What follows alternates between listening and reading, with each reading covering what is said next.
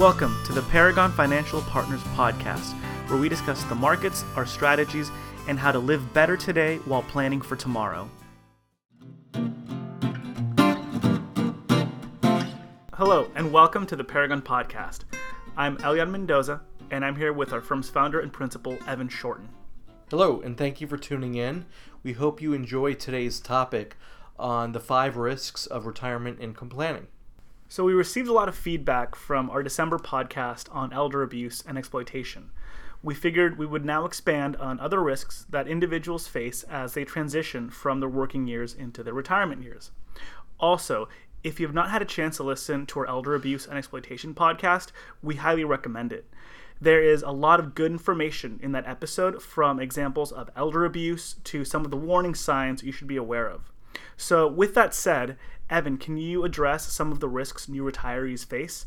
Uh, we can start with longevity, which itself creates other types of risks. Yes, of course. So, longevity as a risk is ironically what many of us are hoping for to live a longer life so we can hopefully one day see our future generations, grandkids, great grandkids, as well as change in the world.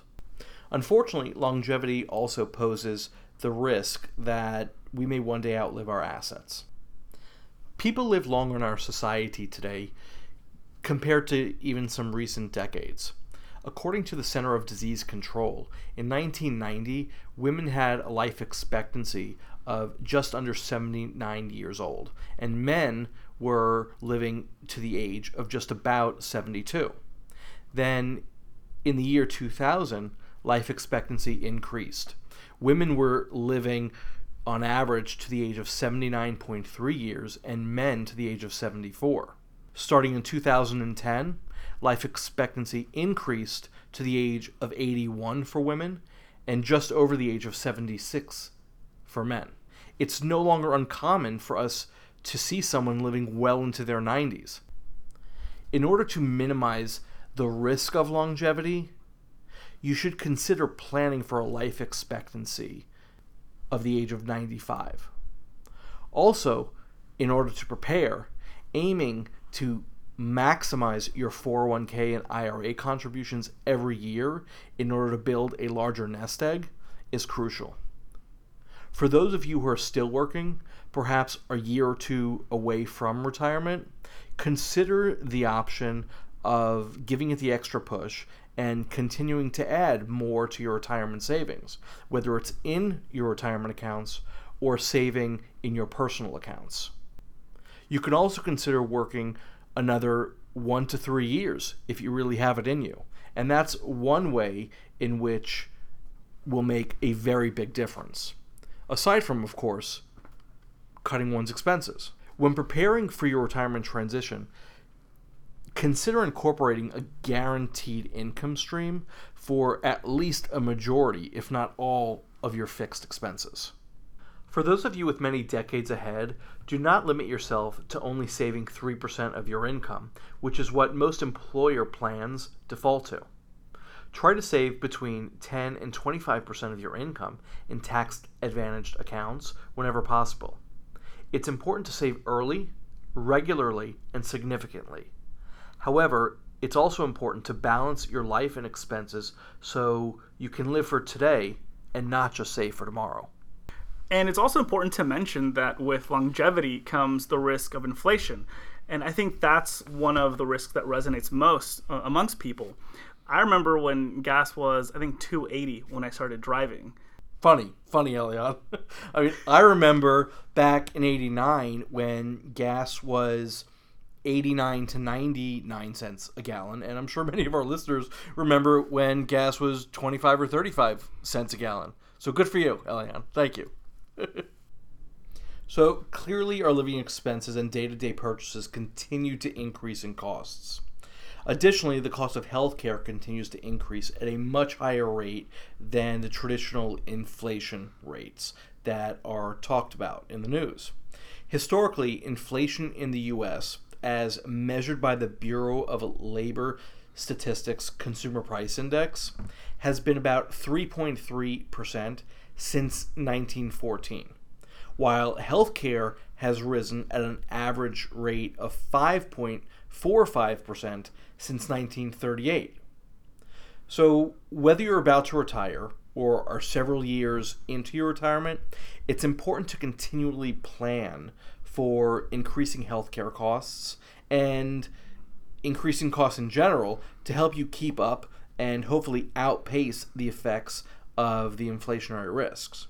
Some of the things I would do to mitigate the rising healthcare costs include shopping around for lower costs of insurance or having a high deductible health insurance plan.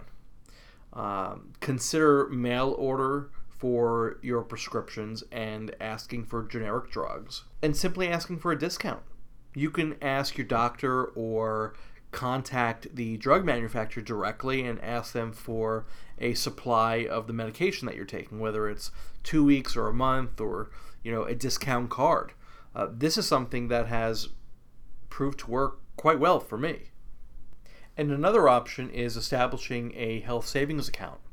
This is an account where you can contribute money, have a tax deduction, and have those contributions grow on a tax deferred basis. When you pull the money out for the use of healthcare expenses, there would also be no tax due. Okay, great. Thank you. And I really like the idea of asking your doctor uh, or the drug manufacturer themselves for a discount. I actually never thought about that myself. Um, with that, we should also talk about the risk of asset allocation.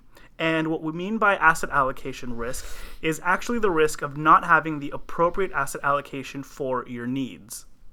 In retirement, the proper asset allocation should be diversified enough with income assets such as real estate, and Treasury inflationary protected securities so that you can still generate the needed income even when interest rates are low, such as in our current environment, while reducing volatility in an erratic market.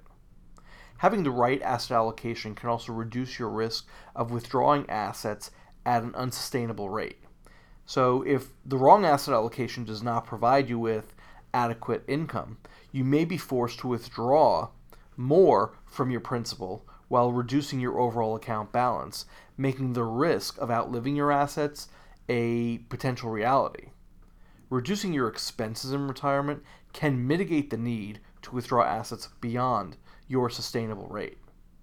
In addition to having the right asset allocation, you should continually review and adjust your expenses. You can mitigate the risk of withdrawing your assets by making changes in your spending habits and lifestyle.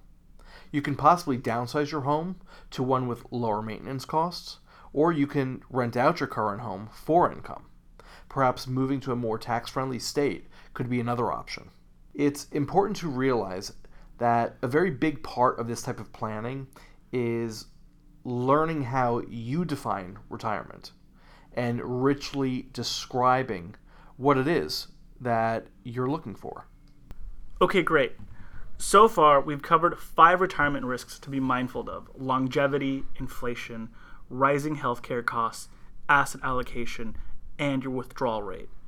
Finally, we want to mention deception and or fraud. As we age, we become much more susceptible to deception and fraud. This can encompass many things from upfront theft of your financial assets to elder abuse. It's always important to do your due diligence before working with any caretaker, professional, or service provider. Always obtain a second opinion from a qualified individual for any new service agreement or contract you engage in. Be weary of any friends who may inquire about your personal habits and finances. Always try to surround yourself with your loved ones and include them in any major events or life changes that might occur.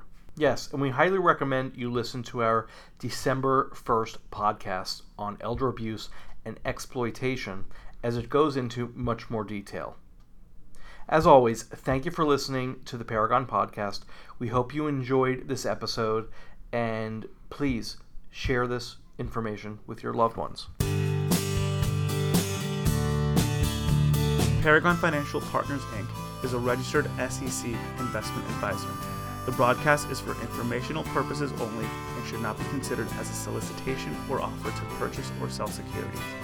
The financial strategies and guidelines discussed herein may not be appropriate for everyone, as each individual circumstance is unique.